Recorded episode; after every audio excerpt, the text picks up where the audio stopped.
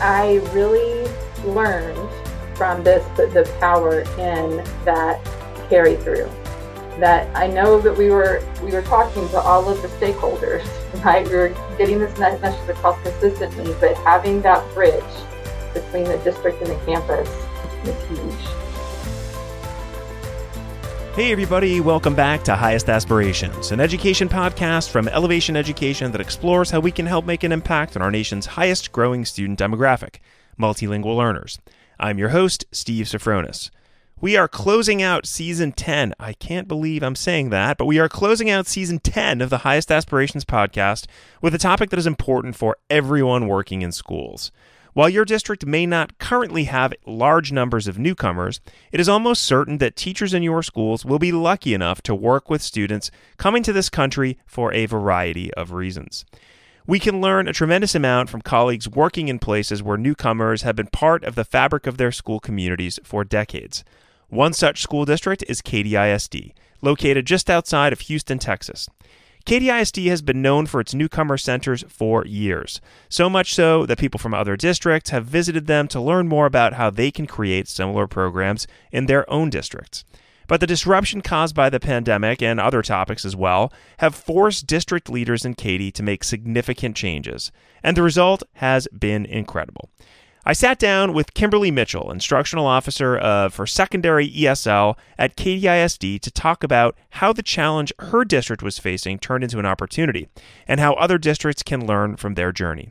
From change management to rolling out PD programs with very little time, Kimberly shares a wealth of ideas and resources and inspiration that will encourage you to rethink traditional newcomer programs and energize teachers in the face of significant transitions.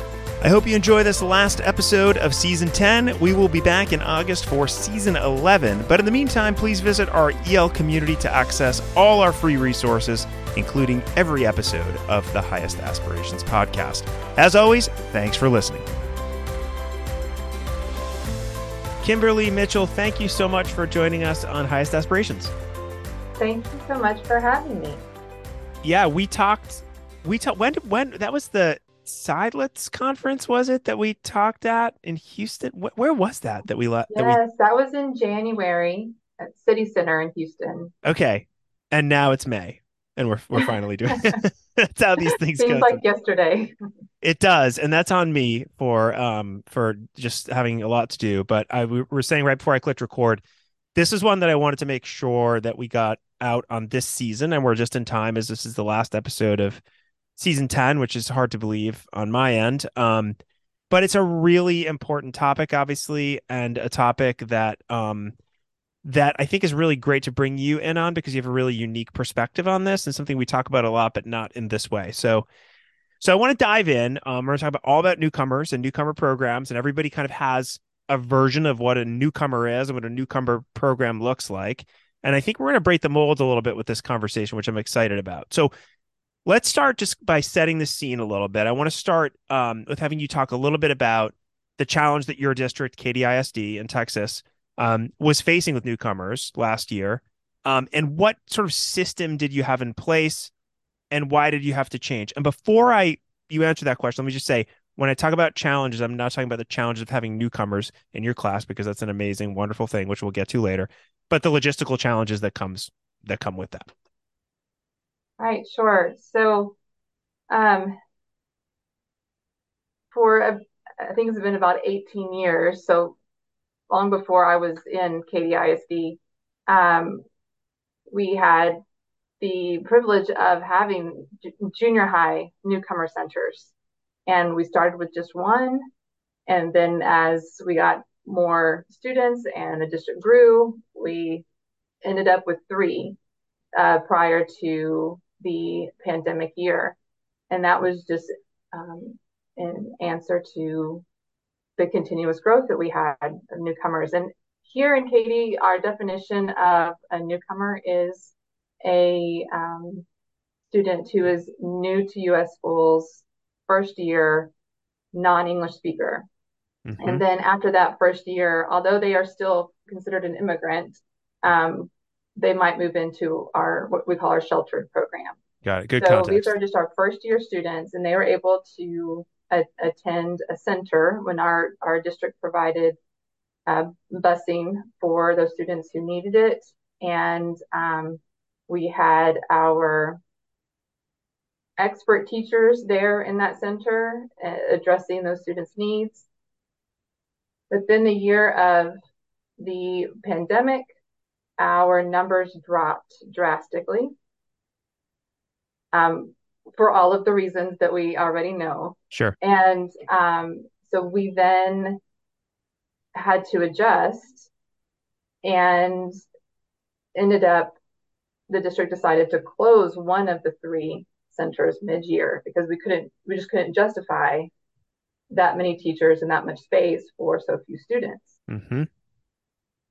And then the next year the pendulum swung the completely opposite direction and we had i mean nearly a 300% growth wow and only the two centers now that we're, we're needing to um, you know provide for um, such a large number of students. And so the district just decided that it's it's too difficult to predict these numbers and to staff and to house in, in on campuses these this program when you know the numbers just keep swinging. Um, and so it was decided believe the actual official principal communication went out March 31st um, that uh, we would dissolve the newcomer, the remaining newcomer centers, and every junior high would have its own newcomer mm-hmm. program. Um, so that was a um, a very big change.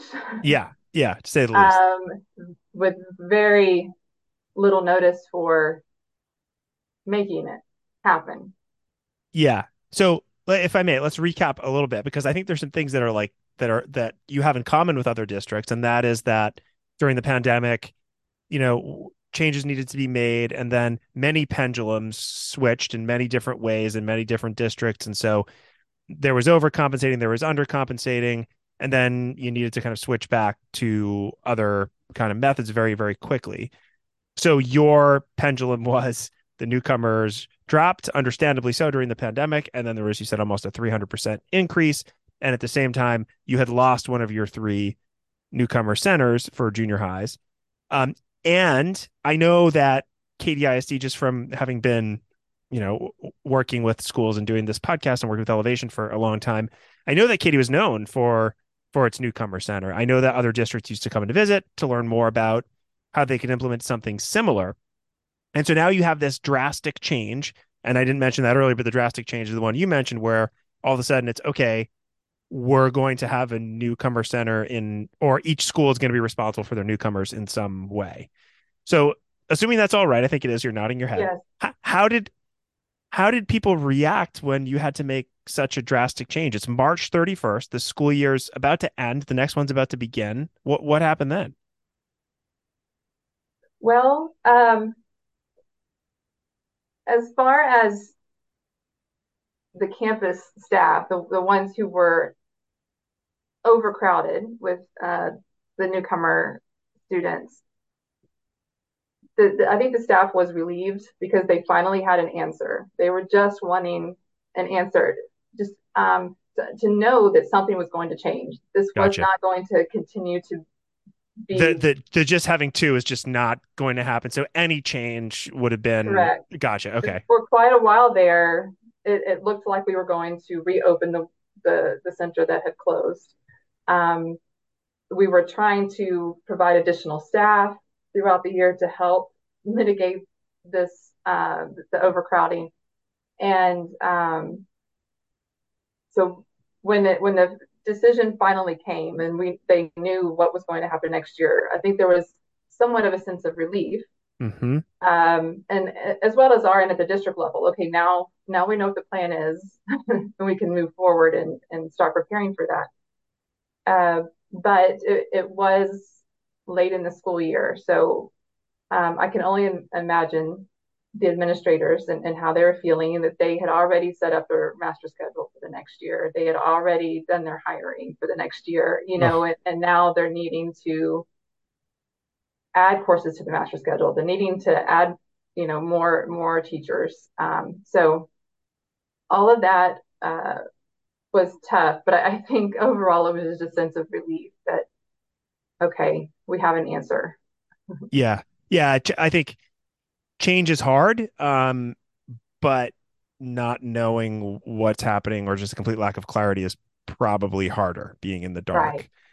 So that makes sense, Ashley. So in some ways, that kind of it, it forces your hand to embrace whatever change needs to be made. But I'm still guessing. I'm putting myself in my sort of teaching 17 year teaching career um, and this is before the pandemic. And I say to people all the time, I don't know how, because I was not teaching during the pandemic. I was teaching at a university. Um, and that was hard enough, um, part time. But I can't imagine I, I can't imagine that there wasn't some kind of of that dreaded this is like one more thing to do for the teachers who are working in those junior highs that now had to serve newcomers instead of having them go to a place where they knew they'd be taken care of um, that's an understandable fear and concern that people have, and we hear it all the time um, with implementing Ellevation, right? It's totally understandable. This is even bigger. So, h- how are you able to? Because I think this is really important, a really important question for people to know. So much of this is like people management and change management. Um, how are you all able to mitigate that kind of very understandable fear, or was that fear there first? Let me make sure I'm right, and then if it was, how did you mitigate it?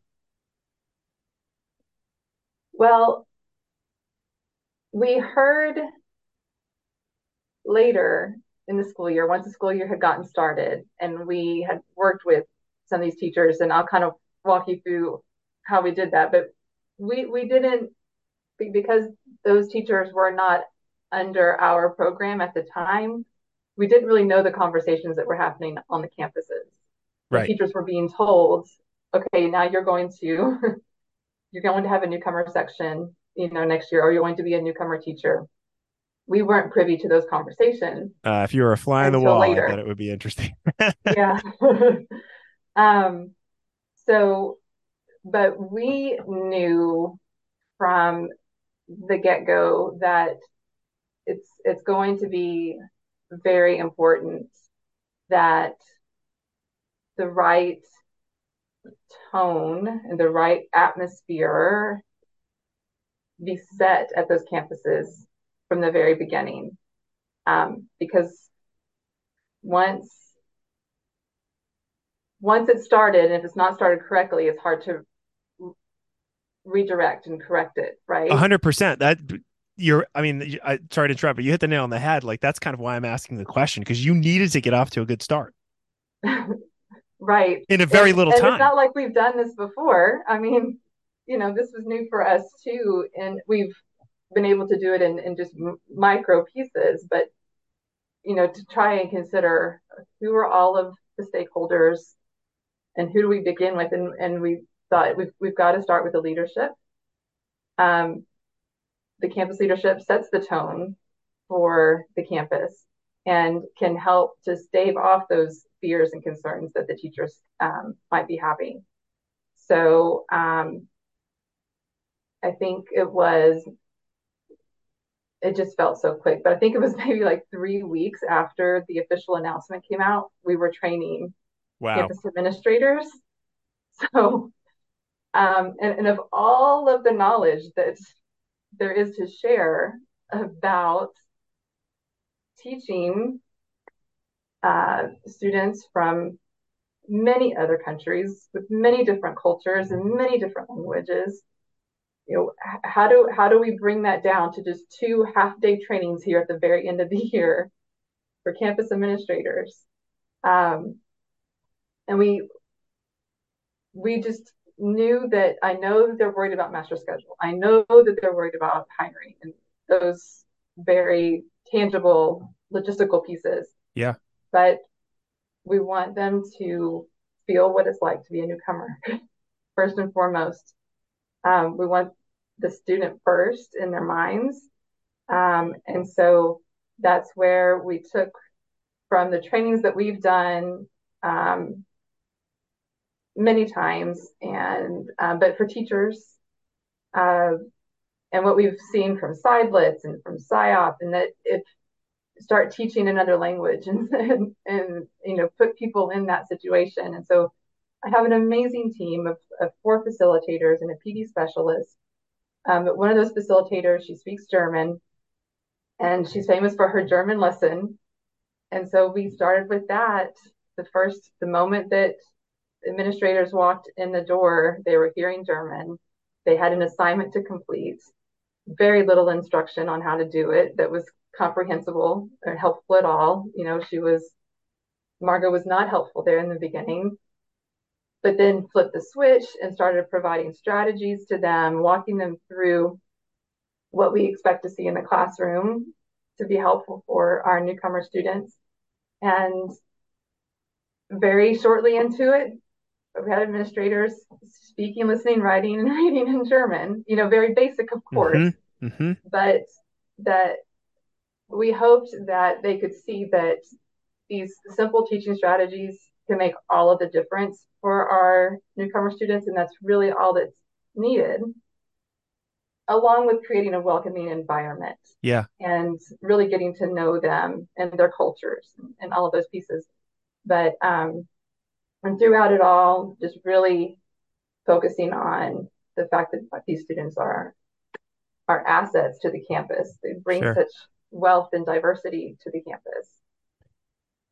So I you you told me about this last time we chatted and um and what the teacher's name is Margot, right? The German teacher.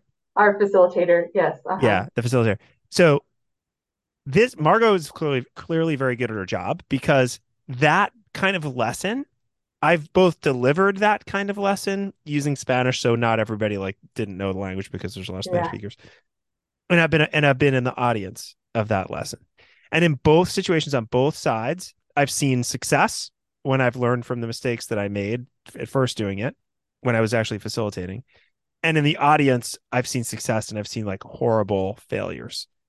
And the success comes when when the facilitator is able to give the audience a sense of what it's like to be a newcomer and to not understand what's happening but as you said like pretty quickly flip the switch so it goes from what is happening here? This is horrifying. This is the situation for a student. I can't even imagine I even want to be involved. To, wow, this is really hard. And then, wait a minute, this is easy. Like, it's really a balancing act because I've seen it actually go the other way. So, like, I always am careful with that kind of activity because the facilitator, as always, right, with teaching, uh, needs to be really, really skilled. Um, and so when you said flip the switch and got everybody going, uh, and and thinking and and you know using elementary German. I think that's a really important part of it. Um, and like that's the foundation, right? You start to build that empathy and you start to understand that it's possible, and you start to understand that again these students are assets. But then you really need like this is a significant, huge change. And I'm still like my mind is still blown that we're talking March 31st or later, and you got to start the 22 school year. So I mean, it requires significant PD. So, how did you approach aside from that, which is a great first step? Like, what are your next steps? You got to prepare staff, families, students, and every other stakeholder. So, I know that's probably a little bit more complicated, but could you walk us through that? Because that's where the magic, I feel like, happened there. Well, uh, we called Dr. Carol Salva. yeah, good call. That's a that's a good move. Carol's a friend and a colleague. um, yeah, definitely knew that we could not do this on our own, um, and uh, wanted you know to put together a, a, plan for the entire year of professional development, some of which we would be providing, and some of which we would have consultants providing. Um, so we decided of, of course our, our initial focus was um, you know, after getting our leadership trained, we wanted to uh, focus on teachers. And um, so we decided to have a newcomer toolkit training provided June and July. and then again in the fall. Um, just regardless of what content you teach or what grade level you, you teach, these are the basics of, you know, what you need to know for teaching newcomers. And um, we did have um, another consultant as well, Pam Broussard from Leading ELLs. Pam's great. She, has been on the podcast. fantastic. Um, so she did a portion of our, our two day newcomer toolkit. And, um, but we wanted to be able to then during the school year provide ongoing professional development through quarterly PLCs that were arranged by content so they could really plan and implement those strategies um, with others who are teaching the same content area. And um, beyond that, we we really called on on Carol. Um, she kind of uh, threw out like the Cadillac of plans. Like if this is if we could do everything we wanted to do, here it is. And we were able to do all of it except for actually getting in and u- utilizing consultants to coach but we set up three um, sessions for um, the principals and a plus one throughout the school year. And uh, we had Dr. Salva deliver those sessions. And that was really great to have someone from the outside being the voice and saying the things that we needed said. And um, she has the experience of really and, and it and it was just a classroom right but when she was in spring branch and and she, they had these new immigrants and at the campus and um, there was um, a lot of difficulty uh, she was able to turn that and make it a positive situation where people thought it was hopeless and yep. so we kind of needed that mentality and mindset and coming forward and um, so she was able to bring that. She uh, did did such a, um, a great job in in getting the message across. And we, but we spent a full day playing with her before each of those sessions. And in the very initial planning that we did with her, we broke it down to just these these are the three strategies that come from seven steps um, of Seidlitz Education. These are the three strategies that we are going to focus on uh, for our newcomer classrooms across content areas. And this is the message we're going to send every single time mm-hmm. we are providing professional development, regardless of, of who it is, if it's administrators, if it's paraprofessionals, um, if it's teachers. And um, that I, I think that went really well. We we have um, teachers who really um, have have taken to it and and are implementing those strategies in the classroom and have just been so empowered. and so yeah. it's great to see the work that they're doing with them. So, but we we needed that guidance beforehand.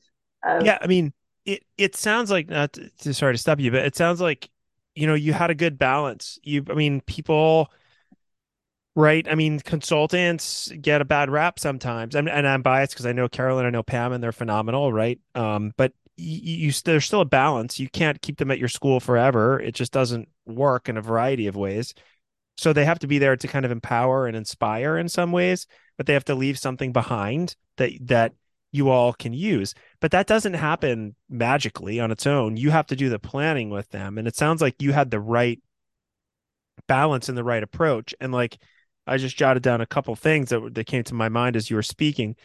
One is what I just said, like that balance of having the consultants, in these in this case, like a real expert in Carol and Pam, but then those PLCs, right? Leveraging your own talent, your own people. Um, I heard, even though you didn't say it out loud, there's a definite like learn, teach, reflect model, which is obviously a foundation of of any key professional development um, setup. And then two more things. Like you talked about three focus areas. You can't do everything. What are the main things we want to accomplish? And what are the things that are going to get results for us and do what we need? And then consistency and the PD that you're giving, making sure that you're not mixing messages and the message is the same. And I feel like like it seems like a lot of work on the front end to do that, but it sure pays off over the course uh, of the year. I'm still amazed that you're able to do it all in the time that you had. It's still like mind blowing to me. But but it I mean, you've you've used a formula that is that is tried and true, and you've inserted the variables that you needed for your particular district. Um, which is impressive. I don't know if there's a question there. It's just an observation. well, I do I do want to mention that um, the where we've seen the greatest impact on campuses, and of course, given all that we were doing, I have not been out to all of the campuses. You know, I haven't I haven't seen the full breadth of you know how how this has um, impacted, but where I was able to go and visit, what we saw is that um, there was a you know a carry through on the campus by leadership. That there's there's a, a, a principal perhaps is the one because they were attending our um, our, our leadership sessions I had one tell me when I go into the newcomer classroom, I know what I'm looking for. I know what it should look like because yeah. of those sessions. And so he's able to help facilitate those conversations as a leader on this campus. But also we have at the at a number of our campuses at the secondary level, but not all of them. We have a campus EL facilitators who are um, helping or who are responsible for implementing professional development for uh, EB teachers on campuses. And so they were taking what we were doing at the district level and reinforcing that in the campus level. Mm-hmm. And and you could see the impact because there was that carry through. Um, so we we did have training specific for our campus EL facilitators. We um, and, and that was from Car- Carol Salva. She did that, and we had a um, a session with Natalia Heckman for instructional coaches. Mm-hmm. I know Natalia and, as well. Oh yeah, with Seidlitz, she's she did a great job, and um, so I really learned from this the, the power in that carry through that I know that we were we were talking to all of the stakeholders, right? We were getting this message across consistently, but having that bridge between the district and the campus, I think um, was huge. Yeah, and and that's where if that bridge breaks down, everything else breaks down. So I, I want to get into reflecting a little bit because um, now we're at the end of the 23 school year, started in 22. Um, at the beginning of this school year. Um, so what? So what are your? And again, I know it's not fair for you to ask me to ask this question really because it's only been a while and you haven't got a chance to visit everywhere. But what do you see so far as kind of some of the main benefits um, for students with this new changed model? Well, um, it's it's been I don't I don't know why it should be surprising, but you I guess I get my head so deep in doing the work that um, when it's acknowledged that it's that it's it's working and it's benefiting students, it kind of takes me back. So I um, I just heard from teachers that um, they they were scared in the beginning. You know, yep. I found out later they were scared in yep. I told you when, when they were told um, that they would be teaching newcomer students, and um, then our facilitators learn from them through the course of the PLCs and such that they absolutely love our newcomer students. They never not want to teach them. They're The asking, best. "Can please have them next year?" That's the best. That it is the best. And so you know that's a, it's a wonderful positive experience for our students. It's a it's a Um, it's a game changer because right? we like I'm doing a lot of interrupting during this podcast, Kimberly, but it's only because I'm interested in what you're saying, so I'm sorry. But like you we I live in the Northeast, right? And I think it's different here than it is in Texas in many ways. I don't want to stereotype or generalize, but when we say every teacher is a teacher of language, um, that's the ideal, right? And but that's not necessarily the reality. If I'm a math teacher who's been teaching, and I'm not picking on math teachers, just came to my head, who's been Mhm. teaching for 25 years, and all of a sudden the demographics change, and now I have five, you know, multilingual learners or emergent bilinguals, whatever term you want to use, and then I have 10, and then I have 20, and I'm not trained in that. I have no idea what I'm doing, and I'm scared, and I'm frightened, and I'm scared that I'm not serving these kids. And so to say that that teacher is a teacher of language and just like sort of assume that is not is not necessarily the reality of the situation. And so to get to your point, when a teacher like that one, of which there are many, like that's what we don't want to admit, but it's true, and it's not it's no fault of that person. When a teacher like that one says, "I never not want to have newcomers," am I? That's like, it is. A, I I don't think we really understand how much of a game changer that is. So it's just so nice to hear you say that, and I just wanted to say that out loud. Uh, There's there's so many staff members now that have that have learned our secret all along. We had these amazing Right? students, this Yeah. amazing group of students, and y'all just didn't know. Yeah, and we could share. We could share. It's actually great to share. But anyway, sorry, I interrupted you, but I couldn't resist. Uh, oh, I a couple of other things that just anecdotally, not just coming from you know uh, teachers who are attending our PLCs, um, but I, I went to visit a campus that you know is is new to having newcomers this year, and it was a meeting completely unrelated to ESL, but I was literally bombarded by staff when I came in the door, starting with the principal, just wanted to tell me how much they love having newcomers on their campus, Yeah. how great it is. You know, or I visited another campus, again, the first time having newcomers, and the principal's telling me it's our shining star program. Like we love it. We love having them here so much. And so that whole concern about um, you know, getting off on the right foot and ensuring that the students feel welcome the moment that they walk in the door, that concern is gone. Um, and um, about staff feeling that they are, you know, capable and they have the tools and they're ready. That that fear is gone as well. I mean, we have um, reports from our our campus leadership in, in, in February at our last leadership training. They wrote down what it is that they are loving about this change, and they consistently wrote down something related to um, working together as a team and having Yeah. built a community around these students and, and meeting their needs. Um, so that that concern is gone. But as far as like when you go and consider what program model is best for newcomers, so there's so many different ways that you can go Mhm. about it, right? And I was diehard newcomer center, of course, because that's all I knew. Yeah, and because yours was a great one.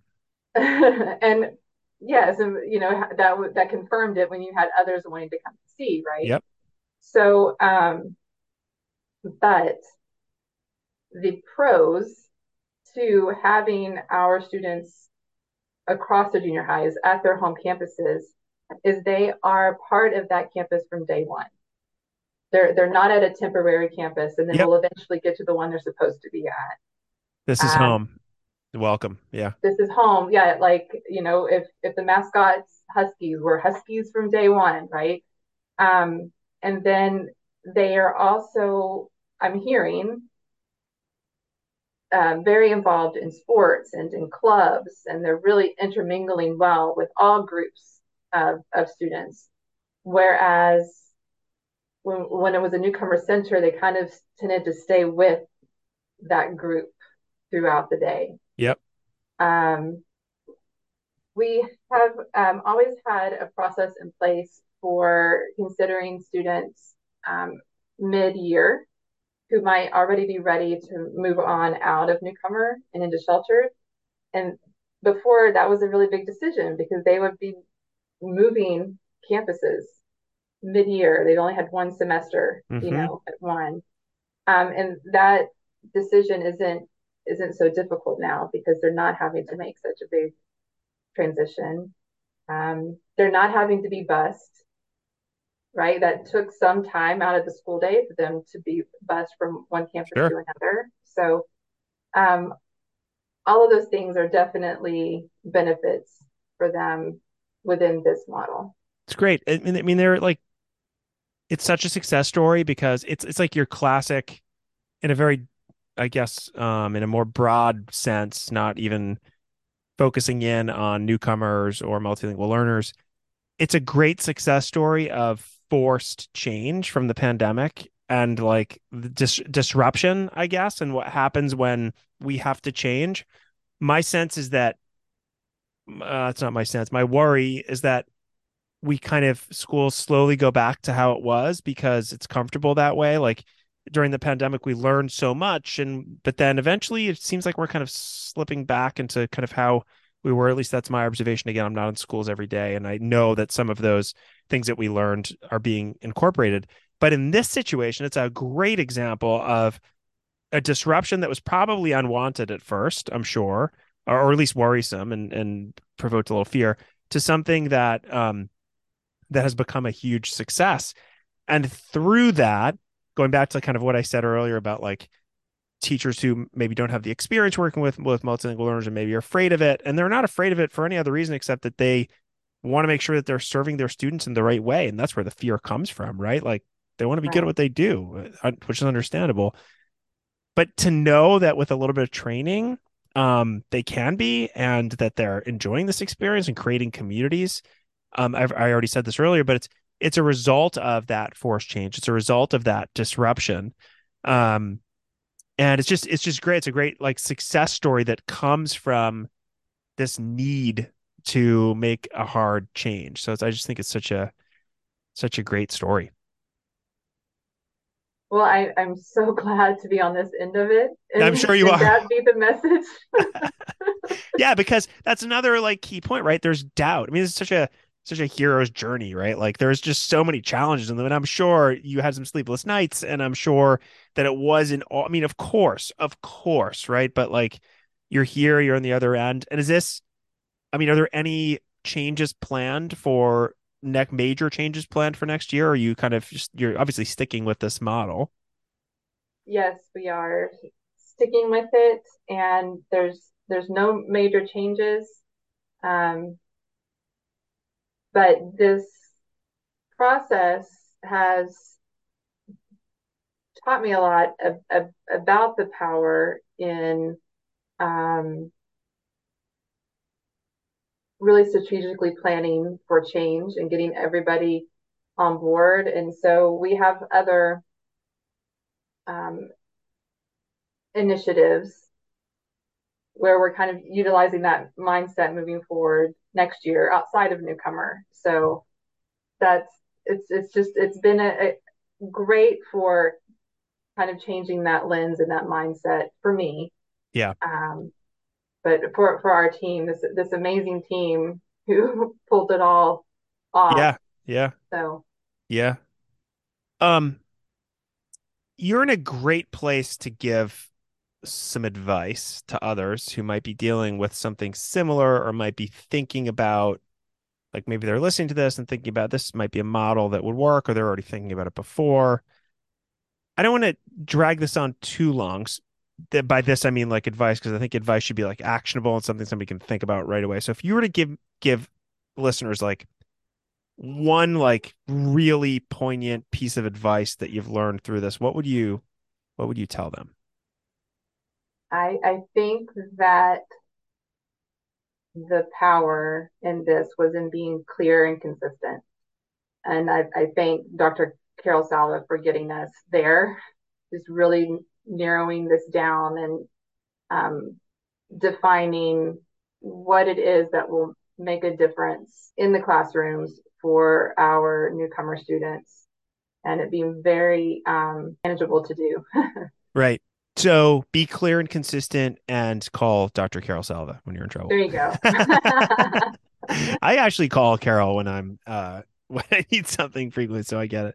Um, and for those of you who don't know her, we've mentioned Dr. Carol Salva and Pam Broussard and Seidlitz Education uh, a lot in this podcast. And for those listening outside of Texas, although they're known outside of Texas as well, but mostly in Texas, Seidlitz Education is an organization that we partner with quite a bit. Ellevation, and you heard me say that all of those people who you mentioned, even Natalia Hackman, they've all been on the podcast before because we work so closely together. And by the way, that's how uh, you and I met through their their their conference. That was we were actually introduced by Carol, um, and I'm glad we were because this was really really great.